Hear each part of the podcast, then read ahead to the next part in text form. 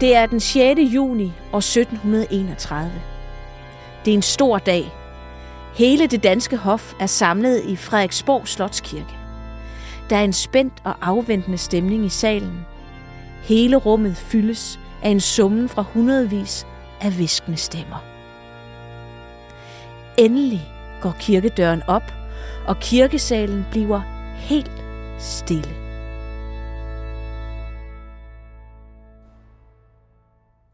Ind træder danskernes fader, den enevældige hersker, kong Christian den 6. Med kongekronen solidt placeret på hovedet, går han op af kirkegulvet og placerer sig i en trone angivelig lavet af enhjørningehorn. Herefter træder kirkens mænd frem. Kongen løfter sin krone, hvorefter han får gnedet hellig olie på isse, bryst og højre håndled. Kongen sætter kronen tilbage på hovedet, og på denne måde afsluttes ceremonien. Kongen er nu velsignet, salvet og kronet. Kongen har fået sin enevældige magt direkte fra Gud.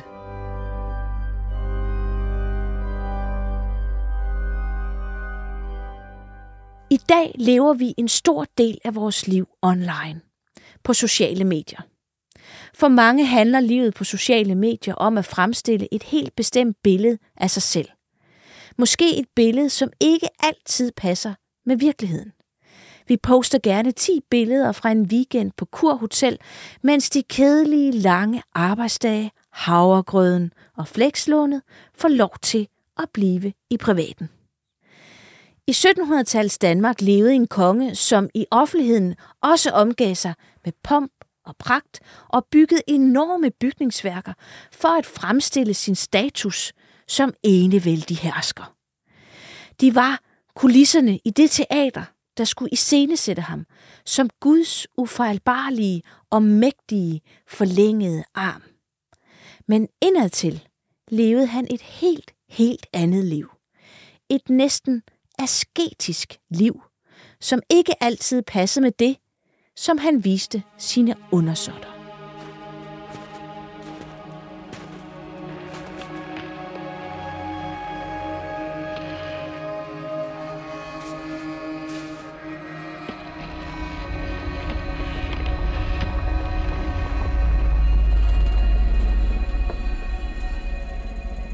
Velkommen til Varbergs Danmarks Historie.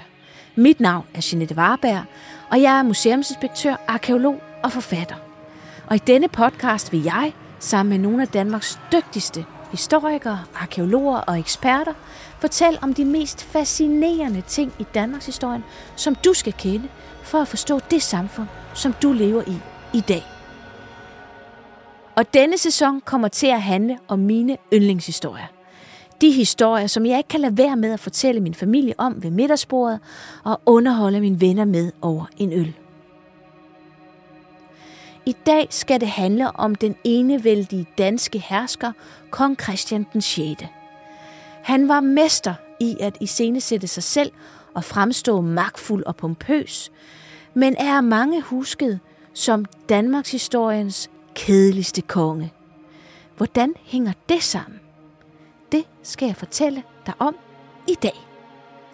Til at hjælpe mig med dette har jeg i dag fået besøg af dig, Emilie Råhold Christensen. Du er museumsinspektør på Vikingeskibsmuseet i Roskilde og har tidligere været historiker på Christiansborg. Og så ved du en hel masse om den mystiske Christian den 6. Velkommen til Varbergs Danmarks Historie. Mange tak.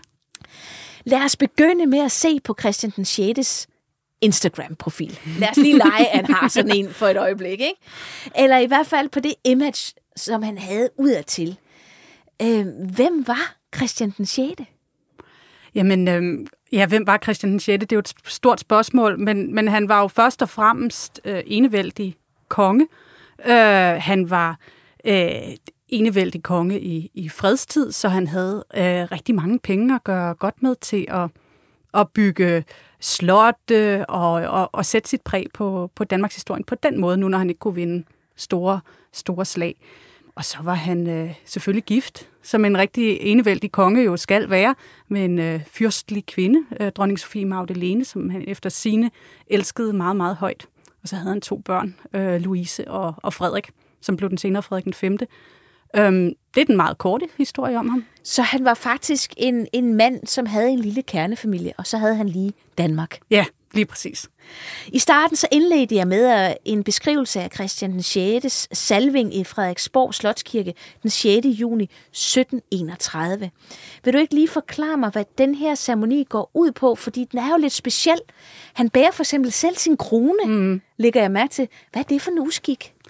Jamen altså, det der ligesom adskiller øh, en, en salving fra øh, i enevælden fra, hvordan man nu kronede øh, øh, konger førhen, det har simpelthen været ja, netop den her salvingsproces med, med den hellige olie. Og det er noget, man har taget fra, fra Bibelen, fra det gamle testamente, hvor man har, har set, jamen sådan blev de retfærdige store konger, altså øh, introduceret til deres embede. Og øh, nu når man som enevældig konge var udvalgt af Gud, så var man jo nødt til også at følge de retningslinjer, der var i, øh, i Bibelen for, hvordan en rigtig kro, øh, konge blev, blev kronet eller introduceret til sit, til sit embede. Så det, det er en af tingene. Øhm, det, du nævner med kronen, er også en ret øh, central ting, for der er ikke en biskop eller en embedsmand eller et eller andet, der sætter kronen på kongens hoved. Nej, det er kongen selv, der gør det. Der er ingen højere. Ingen højere end ham. Altså, det, der, han kan ikke krones af et, af et øh, jordisk menneske. Det er kun Gud, der, øh, der ligesom har den myndighed over ham, og når Guds hånd ikke direkte rækker ned og, og kroner ham, så må han jo selv gøre det, ikke? Så, så han har jo, altså det er jo egentlig beviset på, hvor stor en magt den her konge har. Ja, det er det.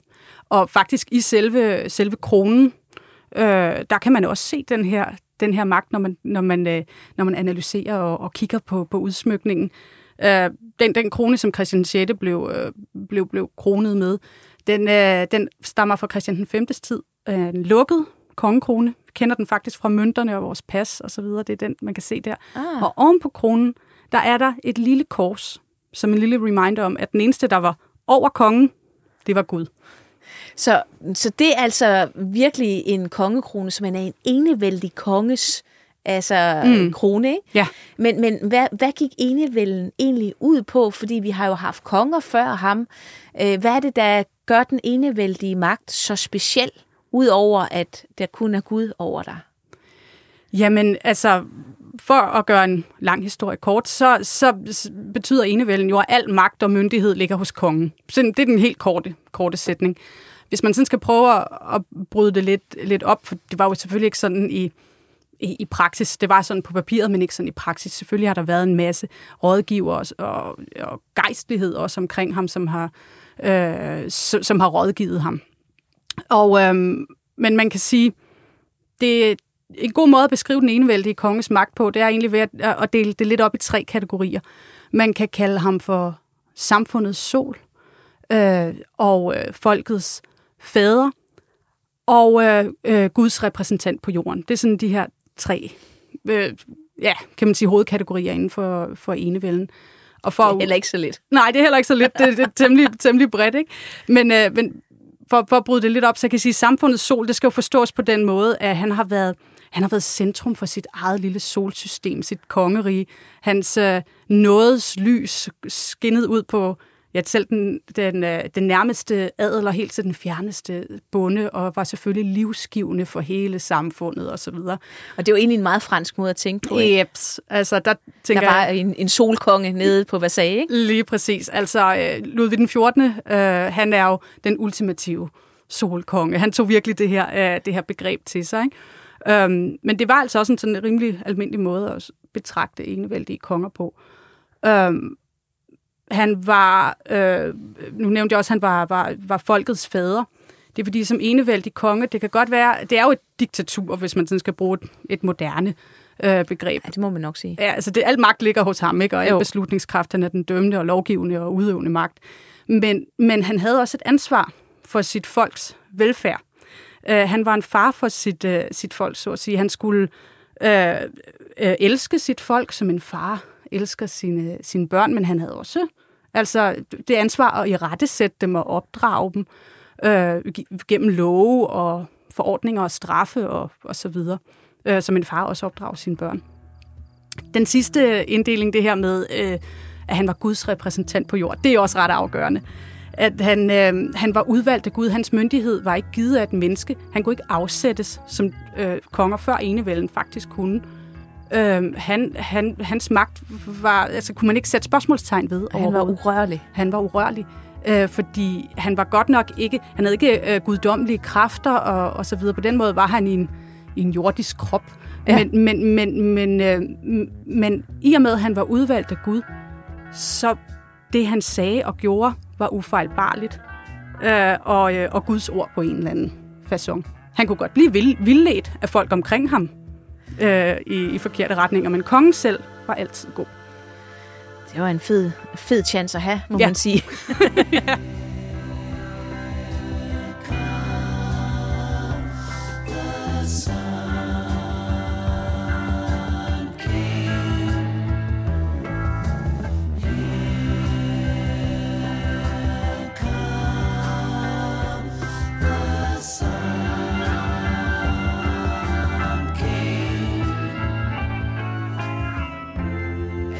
Men, men når man så øh, kigger på, på Christian den 6., hvordan fremstiller han så sig selv som, som hersker? Altså, hvil, hvilken type hersker var han?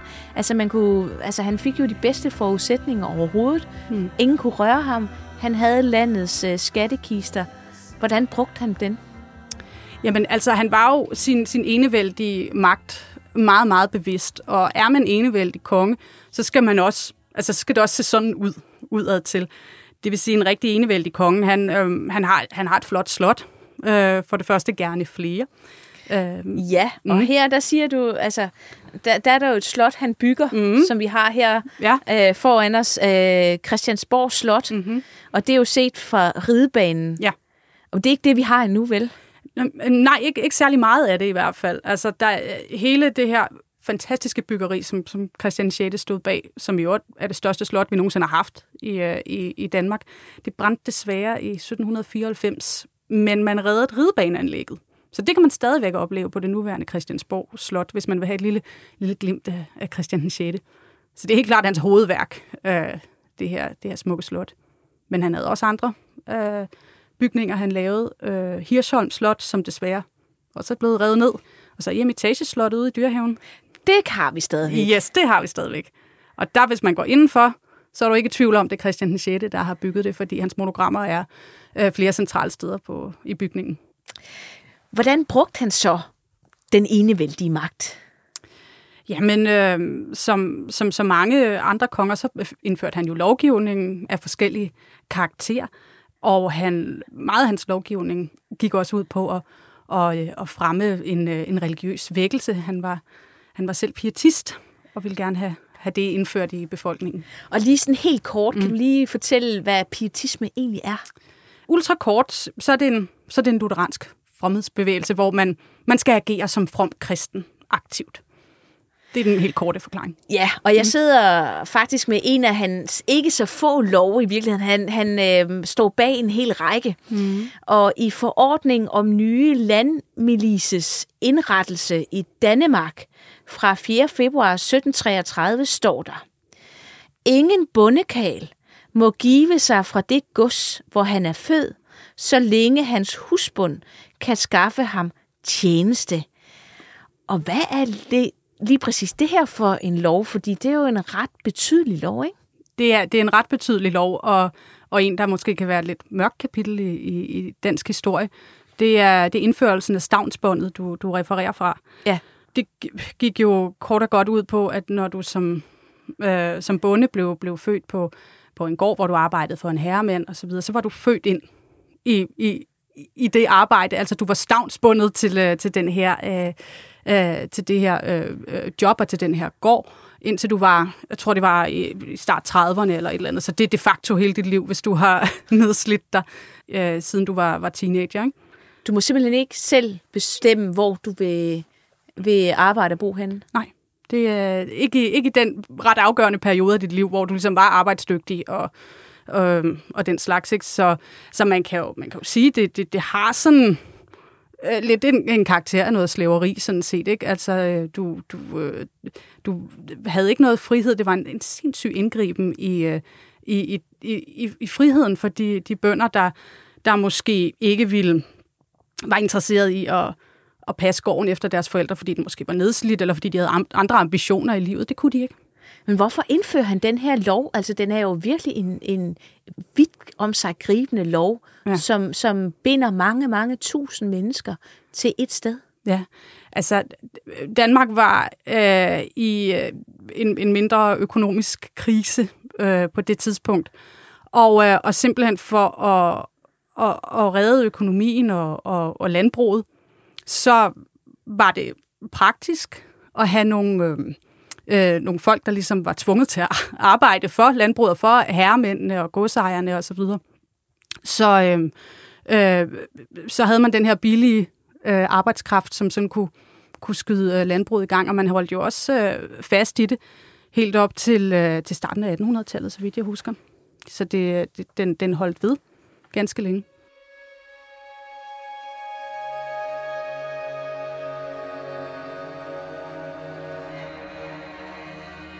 Jeg sidder her med Christian den 6. forordning om sabbatens og andre helligdages tilbørlige helligholdelse fra 12. marts 1735.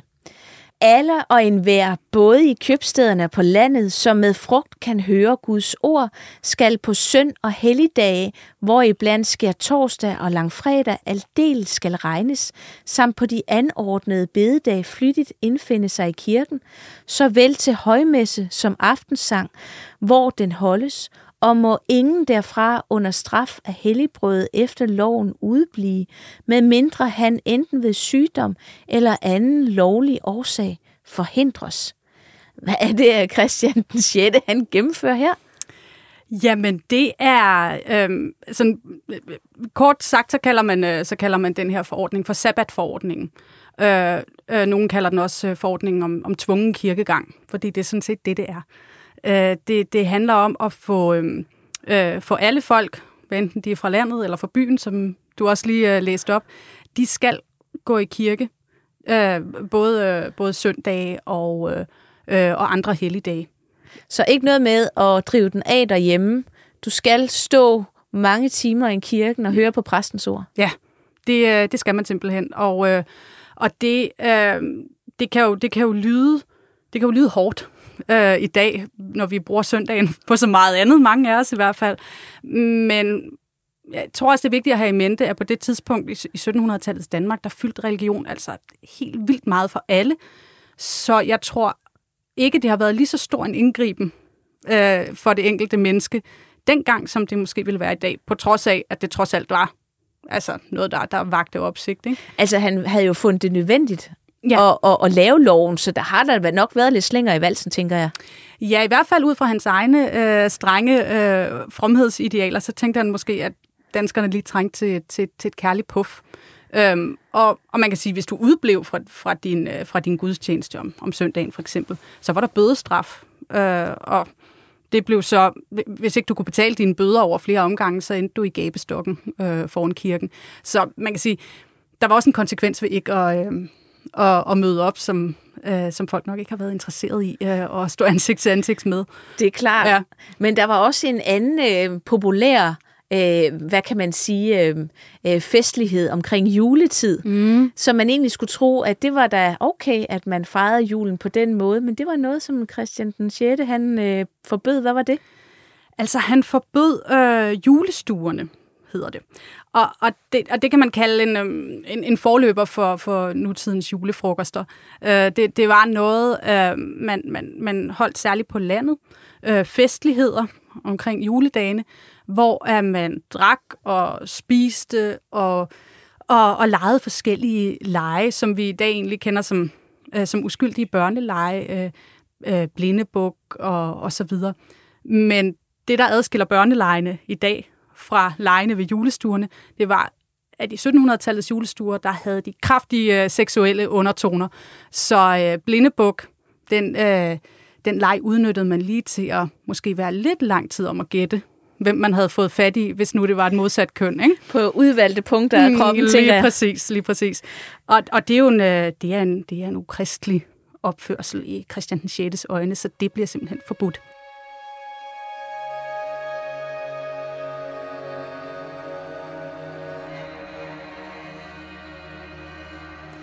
Så hvis jeg sådan lige skal prøve at opsummere her, fordi nu har vi jo snakket om, hvordan Christian den 6. han tog sig ud fra sin befolkning, fra sin undersøtter, mm-hmm. og det billede, vi meget ser tegnet af ham i dag, hans, hvad kan man sige, hans Instagram-profil, mm-hmm. hans store bygningsværker, hans love, han indførte stavnsbåndet, han var en, en hersker, som på en eller anden måde jo, jo forstod at bruge den rigdom, han var sat i spidsen for, mm. uden nogen begrænsninger. Mm.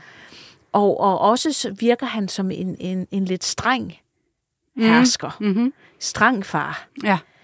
Men nu vil jeg gerne have, at vi ligesom kigger ind bag ved den her polerede overflade, mm-hmm.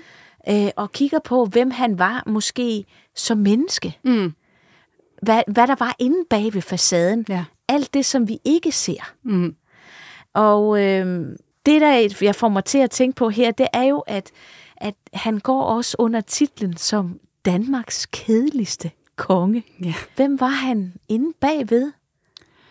Jamen, ja, hvem var han inde bagved? Altså, han er jo øh, han er, han er beskrevet af flere historikere som en, altså, det er sådan mest hans fysiske fremtoning, som en lille spinkel øh, mand med en høj pibende stemme, Øh, og så er der ovenikøbet en, der, der har skrevet, at, at de oldenborgske træk var trukket ud i deres karikatur øh, på, på Christians ansigt, og det vil sige sådan stor næse, stor næse og udspillede øjne og, og så videre. Ikke? Og den her fysiske fremtoning, den fortæller måske i virkeligheden også lidt om, hvordan han, han var indad til, fordi han var i hvert fald en meget sky konge.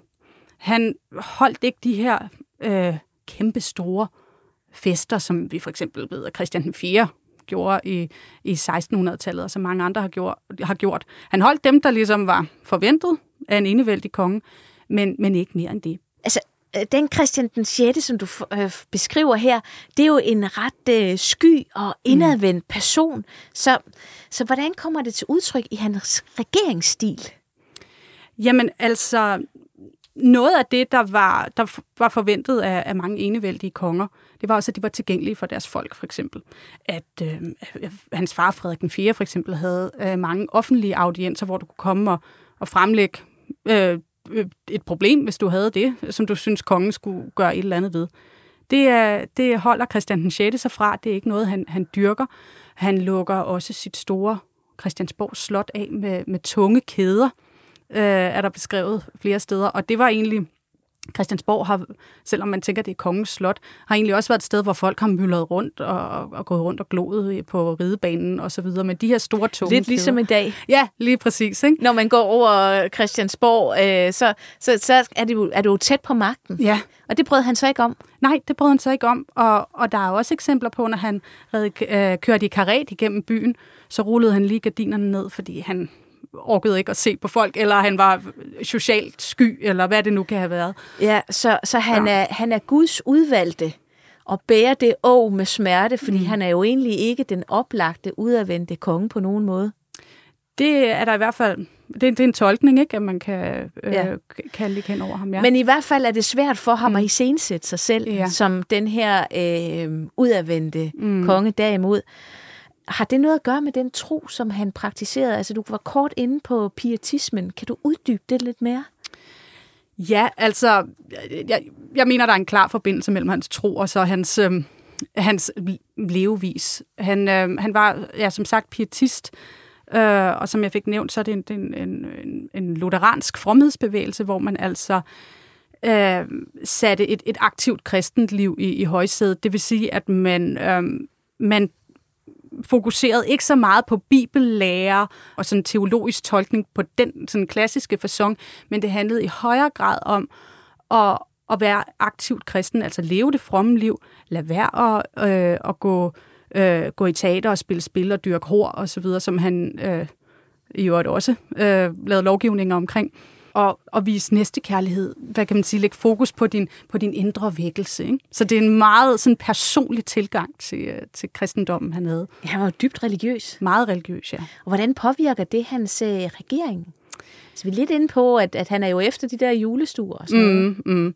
Altså, han, øh, for det første, da han, da han sætter sig på tronen i 1730, øh, hvor han sådan de facto bliver konge, øh, inden hans, øh, hans salving, der, øh, der udskifter han en stor del af de, af de nære rådgiver med pietistiske meningsfælder. Så har vi det på plads. Så har vi baglandet øh, med på den samme religiøse bølgelængde. Og så i sabbatforordningen her, der har han jo den tvungne kirkegang. Han sørger for, at, øh, at de her øh, præster, som han jo også øh, langt hen ad vejen har sørget for at have været udskiftet med, med, med pietister, øh, biskopper osv., de skal prædike for folket, så folket kan blive uddannet derigennem. Øh, så øh, indfører han også konfirmation. Ja. Øhm, noget, en tradition, vi stadigvæk kender i dag, den tog sig godt nok lidt anderledes ud dengang. Men der handler det simpelthen om, igen det her, når man er pietist, så skal man være aktiv i sit kristenliv. Så her, der skulle de unge mennesker op og bekræfte deres dåb. De så, så det kan man simpelthen takke ham for? Det, det kan man, ja.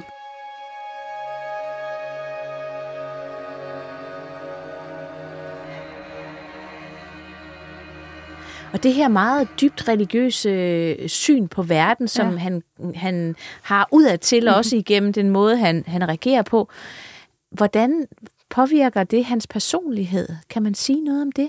Den her øsselhed, og så videre, som mange andre konger jo ellers har, har stået, stået i spidsen for, det, det, det holdt han sig jo fra. Øh, så de her kæmpe, kæmpe hofballer holdt man ikke. Så er der også øh, nogle beretninger om, at hans øh, diæt var meget spartansk. Uh, han primært uh, spiste havresuppe. Havresuppe? ja. Uh, hvor meget hold der er i det, det, uh, det er jo det, det er svært at sige, men det, det siges, at det var fordi han havde en lidt sart mave. Altså havresuppe, er det meget, meget tynd havregrød, eller hvad? Det forestiller jeg mig. Jeg har aldrig smagt havresuppe, men det lyder ikke særlig kongeligt og enevældigt, men man forestiller sig, at han er at han har siddet på det, den store, i den store spisesal på det første Christiansborg med sådan en lille fesen. Som er Dan- Danmarks historiens største slot. Ja. Nordens Versailles er der også nogen, der kalder det. Ikke? Og ja. så sidder han og slubrer lidt havresuppe ja. i sig. Med sin dårlige mave. Det kan være, det var derfor, han havde dårlig mave. så altså, det, det er også derfor, at man siger, at han levede kedeligt. Ja, lige præcis. Øhm, og, og noget af det, der også har givet ham det her kedelige image, det, det er jo også, at mange fornøjelser øh, jo også blev begrænset for, for befolkningen. Man måtte ikke gå i teateret og nyde Holberg, som jo var stor på, på det tidspunkt, på søndager og, og helligdage. Man må ikke gå ud på værtshuse og spille spil og, og, og den slags. Han ligger en dæmper på hele Danmark. Ja, i hvert fald, når det er helligdag og søndag. Og så kan man jo diskutere, hvor meget tid der har været i hverdagen til at gøre det, der var sjovt. Ikke? Ja, men hvordan, altså, du har været lidt inde på det, men kan du ikke sige, hvordan han for eksempel adskiller sig fra sådan en, en konge? Når jeg sådan lige tænker over nogle konger med store armevægelser, så tænker jeg straks Christian den 4. Mm. Mm. Altså, det er en helt anden modsætning. Ja. Altså, Christian 4, han er jo en rigtig bullerbass, ikke? Altså, han, øh, han holder øh, store fester, går i uovervejet krige, og øh, bygger jo også meget. Det er måske det eneste fælles træk, han har med, med Christian den 6., den her hæftige byggeaktivitet. Øhm, men, øh, men, men ja, Christian 6., han, han adskiller sig. Han, øh, han var konge i, i, i fredstid, så han gik ikke i krig, og jeg tror, jeg kan ikke umiddelbart komme i tanke om nogen konger før ham, der ikke har været i krig. Det kan godt være, der gemmer sig en et sted, men han var i hvert fald meget, meget sjælden øh, på det punkt. Øh, så han fører sig ikke frem på den måde, som spiller med de militære muskler. Øh, så så der, der adskiller han, han sig selvfølgelig, men han, når man ser billeder af ham, øh, malerier, så har han sin store hermelinkåbe på. Han har de enevældige symboler med scepteret og risæblet. Og, ja, men det er jo, det er jo uh, frontstage. Ja, det er rigtigt. Det er jo, altså backstage, der sidder han og slubrer sin havresuppe, ja, ikke? Ja. Så han kan godt spille på de her øh, signaler, magtsymbolerne. Mm. De skulle være på plads, fordi jeg tænker lidt, den måde, du fortæller om ham, han havde jo en, en tro, som han gerne ville fremme, så, så han var godt klar over, at han blev nødt til at ligesom spille på de der magtbeføjelser for at få sin overbevisning gennemført. Ja.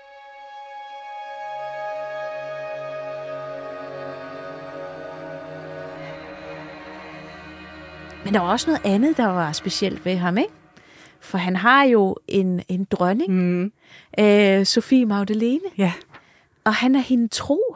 det er han. Han, han kaster ikke udenom, Nej, og det er usædvanligt. det er meget usædvanligt. Øhm, og at i dag tænk, kan man måske tænke, ja, selvfølgelig var han hende ikke utro. Det kan man da heller ikke være bekendt. Men altså i, i 1730'erne og 40'erne, hvor han var, var aktiv, der var det fuldstændig altså øh, aparte, at han, øh, at, han ikke, øh, at han ikke havde en elskerinde. Det var altså forventet af, af kongen.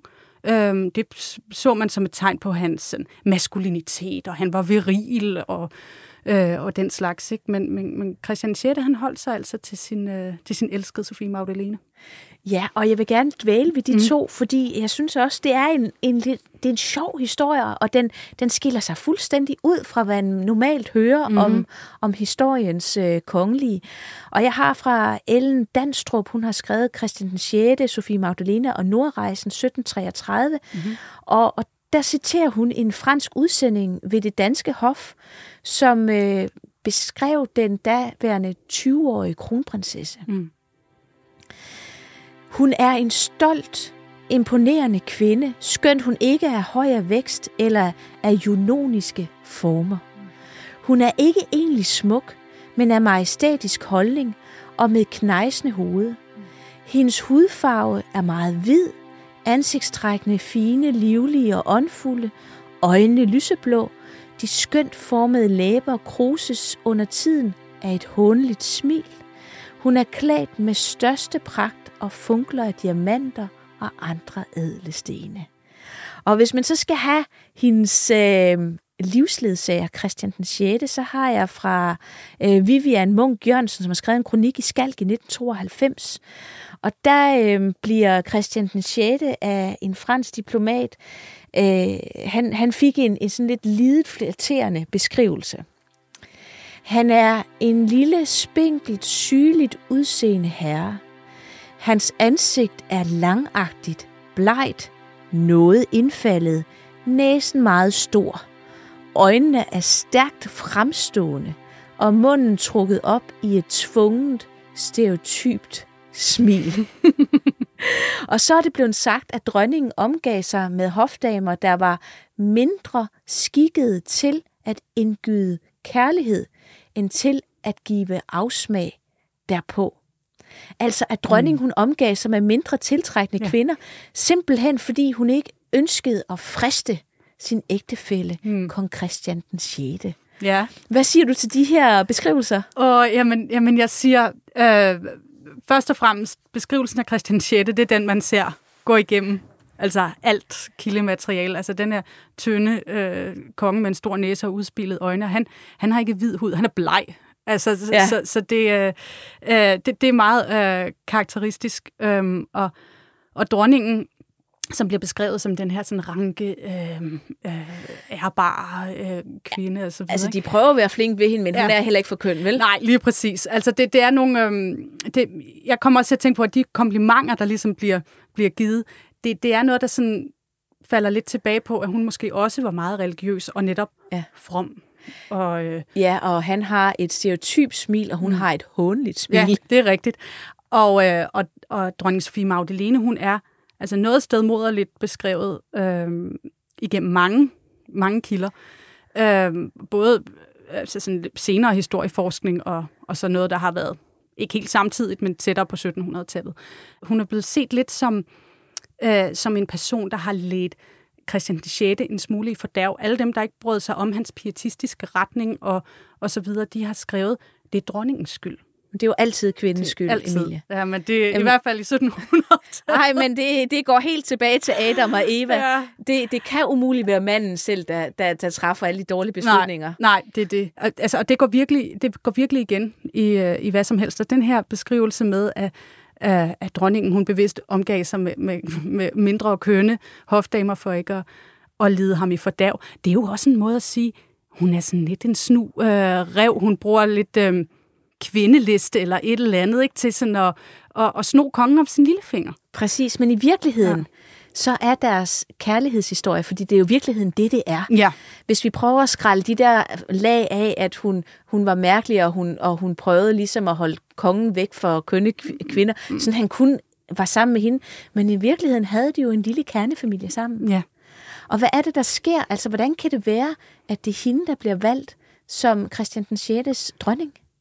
Altså, vi kan jo ikke, vi kan jo ikke vide præcist, hvad der ligger, ligger til, til grund for det, men, øh, men det har i hvert fald ikke været, fordi hun kom fra et, øh, fra et rigt fyrstendømme, eller øh, stod til at arve et eller andet øh, Nej, for hun kom af en østtysk øh, fyrstehus, som var forholdsvis fattigt, Mm. og hun var 9. barn ud af en kæmpe børneflok. Ja. Ja, så det har ikke været det har ikke været det, der har været årsagen i hvert fald. Det, så har der været en meget, meget dårlig valg i hvert fald, hvis det var det, der skulle være bevæggrundene. Men, øhm, men det kan jo måske være, at det rent faktisk er et sjældent tilfælde af ægte kærlighed øh, i den danske kongerække mellem mand og, og, og hustru. Ikke? Ja, fordi Christian den 6. han fik jo lov til at vælge, hvem han ville selv. Mm, ja. Og han valgte hende, fordi han mødte hende på en rejse. Ja. Og nok måske fordi, at hun også var pietist. Ved vi, om hun var pietist i forvejen? Det var hun. Det var hun. Altså, pietismen var hurtigere fremme i Tyskland, end den, end den var i Danmark. Uh, så det var hun in- introduceret for, og hun, uh, inden hun mødte uh, Christian. Så de har jo været religiøse meningsfælder, uh, og det har måske ikke været så nemt for ham at finde uh, andre steder, hvem ved. Nej.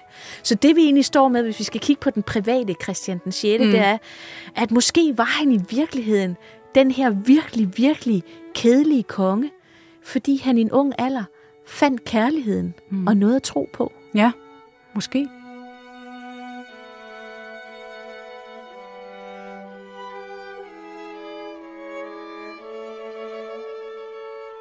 Og så har vi dømt ham ude på grund af det. Men, Ja. men det er jo faktisk en fin historie. Det er det jo. Altså man kan sige, der hvor, hvor at den kan blive lidt ufin, det er, at det skulle gå ud over hele Danmark. Ikke? At de ikke måtte holde julestue. ja, lige præcis. Der også skulle være underlagt de her pietistiske idealer. Ikke? Men altså, det er jo ikke som sådan noget nyt, at kongerne har jo altid sådan prøvet at dirigere befolkningen hen i den retning, som de gerne vil. Og det måske, kan vi måske i virkeligheden også se lidt nogle små tegn på i dag. Ikke?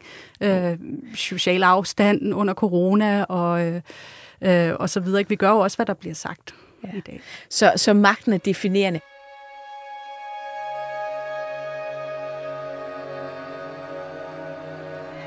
Hvor lang tid var Christian den 6. egentlig ved magten? Altså, hvor lang tid var hans regeringsperiode? Jamen, det var jo i virkeligheden kun, øh, nu skal jeg regne, 16 år må det være. Han dør i 46 og bliver konge øh, i, i 30, 1730, ikke?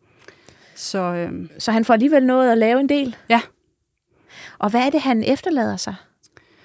Jamen, han efterlader sig jo... Øh, Altså, der er jo både det pompøse ja, og det pietistiske. ja. Og hvad står tilbage? Jamen, der, er, øh, der, der, der står mange, mange ting tilbage. Man kan sige, i forbindelse med hans, øh, hans, hans pietisme og hans forsøg på at, at, at, at, at vække det, eller foretage den, den sådan pietistiske vækkelse i befolkningen, der får han jo faktisk også indført skolegang for befolkningen, som man kan lære katekismen og, og så videre, og dermed blive konfirmeret og en god pietist. Så han efterlader sig et øh, forløberen til et skolesystem. Det, skal, det, det er en af de gode ting. Øhm, så øh, har han selvfølgelig også, som du nævner, de her smukke bygninger, han efterlader. Men ellers så står det umiddelbart øh, til at være, ja, igen i gåseøjne, et lidt kedeligere øh, Danmark, øh, hvor at bundens frihed jo også er blevet indskrænket i forbindelse med øh, øh, stavnsbåndets indførsel og, og så videre. Så det er nogle af de ting, han, han efterlader sig. Så altså, hvis vi skal s- blive i Instagram-sproget, Mhm. mm-hmm. så kan man sige, at han var bare hashtag kedelig.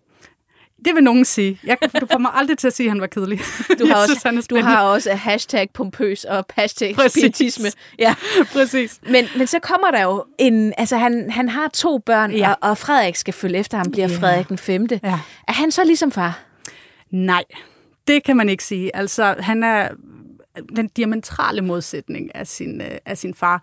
Han, øh, øh, så snart at han bliver konge, så får han han genindført øh, øh, hvad kan man sige, øh, åbningen af teatret igen. Altså, ta- man får lov at gå i teatret, man får lov at, øh, at, at spille spil og gå på værtshus. Noget han også selv var meget glad for. Han var en temmelig fordrukken øh, øh, konge, noget af en vildbasse på, på, den, øh, på den danske kongerække, som måske ikke slår Christian den 4., men kommer i hvert fald meget tæt på.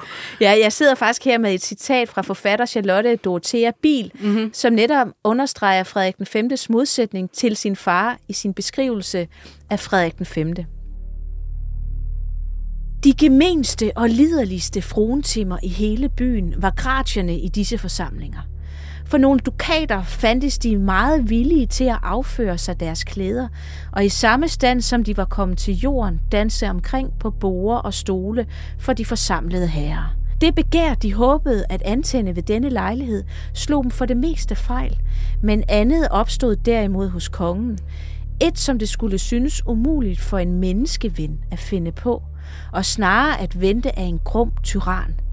Det var nemlig hans største vellyst at piske disse elendige til blods. Jo mere de vondede og krympede sig derved, jo mere kildrede det ham og fornøjede ham, så at sige, ind i sjælen, og sjældent eller aldrig holdt han op, før han så blodet i striber. altså, hvis jeg ikke troede andet, så har vi jo at gøre med øh, kong Joffrey Ja. i Game of Thrones. Ja. Eller som tronfølger her. Mm. Joffrey, han ses jo også piske en prostitueret til Ja. blods Ja. og blive slæbt væk. Hvad har George Martin øh, læst op på Christian den 5., eller hvad pokker har vi med at gøre her?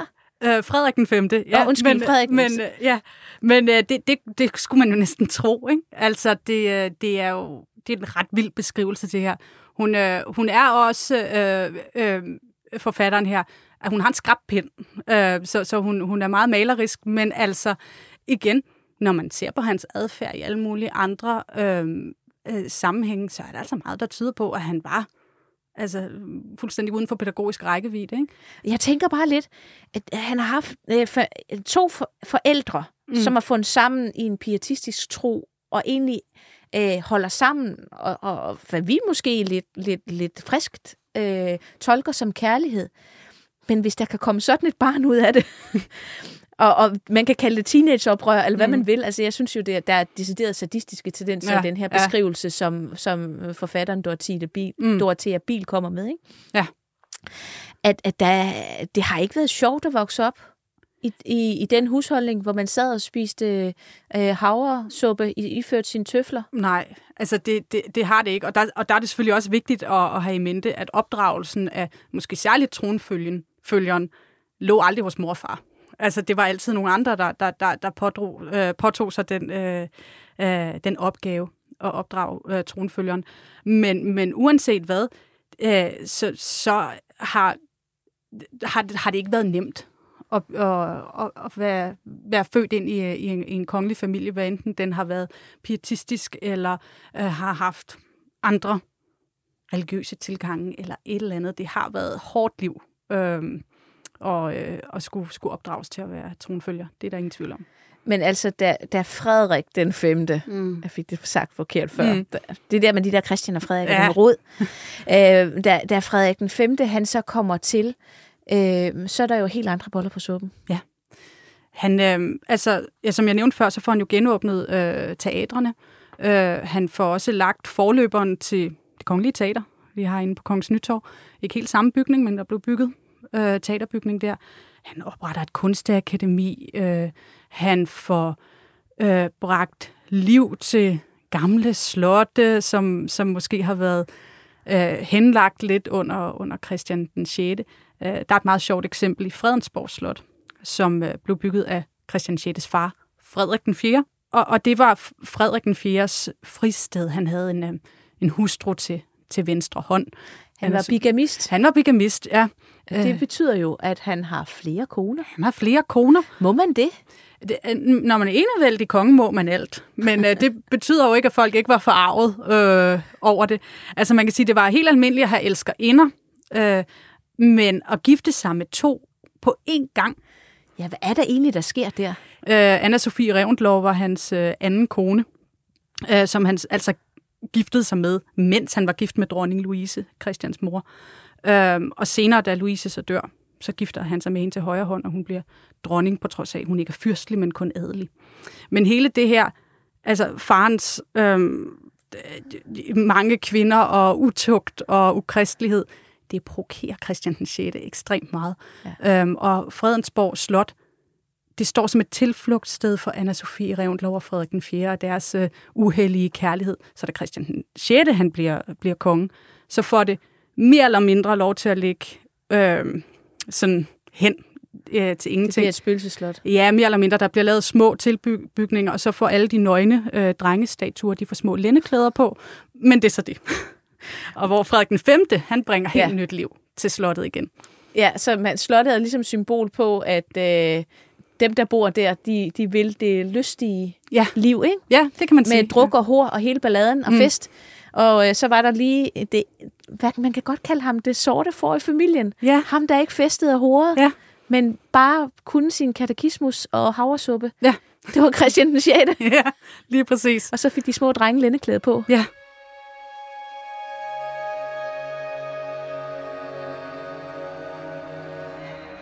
Men er det først i eftertiden, at vi finder ud af, hvad der er bag facaden, altså det her med havregrøden og så videre med Christian den 6.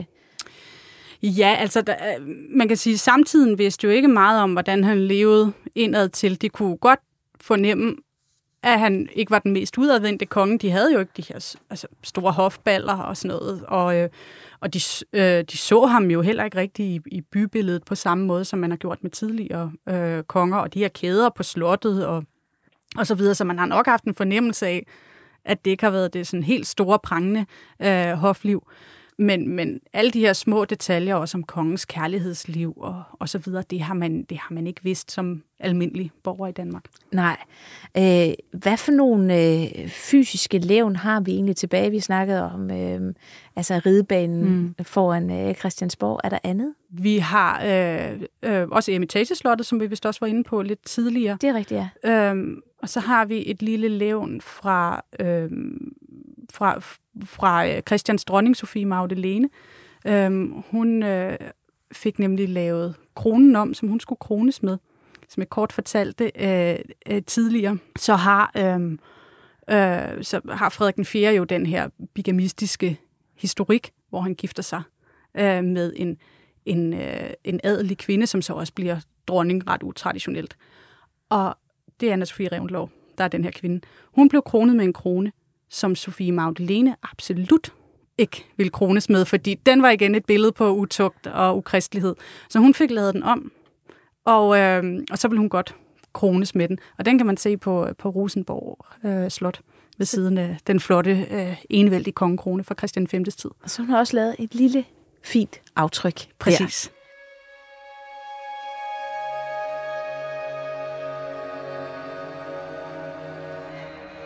Det er jo en, en for mig virkelig, virkelig sjov og interessant historie. Og hele den her fortælling om at Danmarks kedeligste konge, var jo i virkeligheden en, en historie, som var helt ukendt for mig, før jeg hørte den fra dig.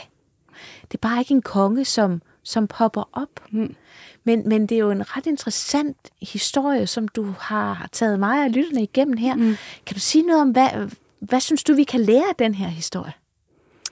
Et stort spørgsmål, ja, det er jeg ved det godt. Det er jo et stort spørgsmål, og, og som historienørd vil jeg jo sige, at man kan lære alt af den her historie, men altså, man kan jo sige noget af det, som vi måske har haft lidt fokus på her i, øh, i den her øh, podcast, det har været, at han, øh, han har ført et liv ud, udad til, eller i hvert fald haft et image, som han var forpligtet til at have udad til, men måske havde det lidt, lidt anderledes indad til. Øh, så, øh, så vi kan måske lære nogle gange at se igennem den der Instagram-profil og, og prøve at, at se det for, hvad det er, det er et billede udad til, men at måske gemmer der så noget andet bagved. Ja. ja, og hvis man så også kigger på, på altså, det er, jo, det er jo i hvert fald noget, som, som man kan tage med sig, men også altså, Christian den 6., øh, hvad, kan han, hvad kan han give os i dag? Hvorfor er han vigtig i dag?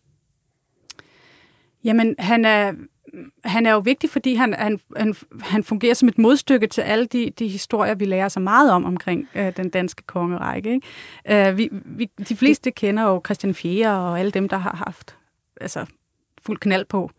Det siger måske også ja. lidt om os danskere, ja. at vi, kan godt lide at fortælle historier om dem, øh, der, der virkelig slog til den og kunne feste igennem. Mm. Men, men dem, der var lidt mere private og reserveret. Ja de, øh, de har måske ikke fået så meget opmærksomhed. de var ikke så spændende. Nej. Han gjorde måske heller ikke så meget væsen øh, ud af sig selv, øh, men, øh, men man kan sige, at han tog da nogle af vores, vores fester. Det øh, har det også altså, øh, det er da også værd at sætte fokus på, ikke? Jo, Men, og så var han ja. øh, en af, altså den første danske konge, som du også nævner, mm. som ikke tog sit land i krig. Mm. Altså der sparede han jo også virkelig mange penge. Ja, det gjorde han. Og liv. Mm. Så det kan vi jo vel også takke ham for et eller andet sted. Ja, det, øh, det, det kan man sige, og ellers så har der bare ikke været en situation, der har påkrævet en krig der, ikke? Men øh, på det tidspunkt, hvis man ville finde en krig, så, så kunne man godt. ja, men det er også rigtigt. Ja. Det, det kan vel også fortælle os, at, øh, at hvis vi lige kigger os lidt omkring, så er der nogle perler gemt rundt omkring, mm. og nogle historier fra vores øh, fortid, som er relevante, ja. og som ligesom taler til os, øh, som, som, som er der, hvis vi gider at kigge efter. Mm. Og det har du jo gjort. Ja og også fundet, synes jeg, en lille fin kærlighedshistorie frem til os, fordi jeg kan ikke lade være med at tænke, så Sofie Magdalene, hun gik dernede i, i slot i Polen, mm. som en anden askepot, mm. andenrangsfyrstlig, øh, i tjeneste hos en dronning, og så kommer der en tronfølger på besøg og får øje på den unge, dydige pietist. Ja med sine store stikkende øjne, for han øje på hende, ja. Præcis, og siger, dig vil jeg have. Ja. Og, og så skaber de noget sammen. Ja. Ja. Øh, og, og det så gik ud, af, over, ud over folkenes julestuer, mm. det er jo, hvad det er. Ja. Men du skal i hvert fald have utrolig mange tak for, at du øh, kom forbi studiet og fortalte om Christian den 6. Ja, altså, jeg har ikke øh, før tænkt over, at vi øh, faktisk havde en konge, som øh, havde så stor magt, at han var enevældig, og så alligevel valgte at leve så tilbagetrukket. Altså, jeg synes virkelig, at, at, at Christian den 6. han er en meget, meget spændende menneske. Mm. Og jeg vil ønske, at han havde skrevet dagbøger eller andet. Ja. Men det har han ikke, vel? Det har han faktisk. Har han det? Øhm, jeg har et mig igennem mange af hans, hans dagbøger, men de har, har desværre lidt mere karakter af logbøger. Øhm, så okay. det er sådan noget med, øh, den og den dato var jeg der og der. Og så nogle gange står der, dronningen slog sin fod, det var synd for hende. Eller et eller andet. Altså, det, Om det er meget sødt. Ja, lige præcis. Der, hvis man virkelig læser sig øh, igennem de tyske øh, dagbøger der, så, øh, så, kan man, så kan man finde lidt en gang imellem. Men det er ikke de store udførlige tanker. Det er mere sådan en logbogs. Men det passer måske også meget godt til hans, hans person. Ja, måske. Tusind tak, fordi du kom forbi. Emilie Råhold Christensen, du er museumsinspektør på Vikingskibsmuseet i Roskilde. Og gør mig klogere på Christian den 6. Selv tak.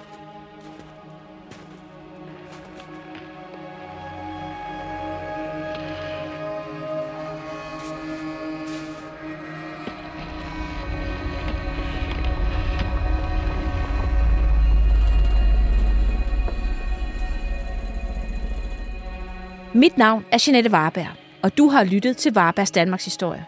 Produceret af Jul og Brunse for Vores Tid og 24-7.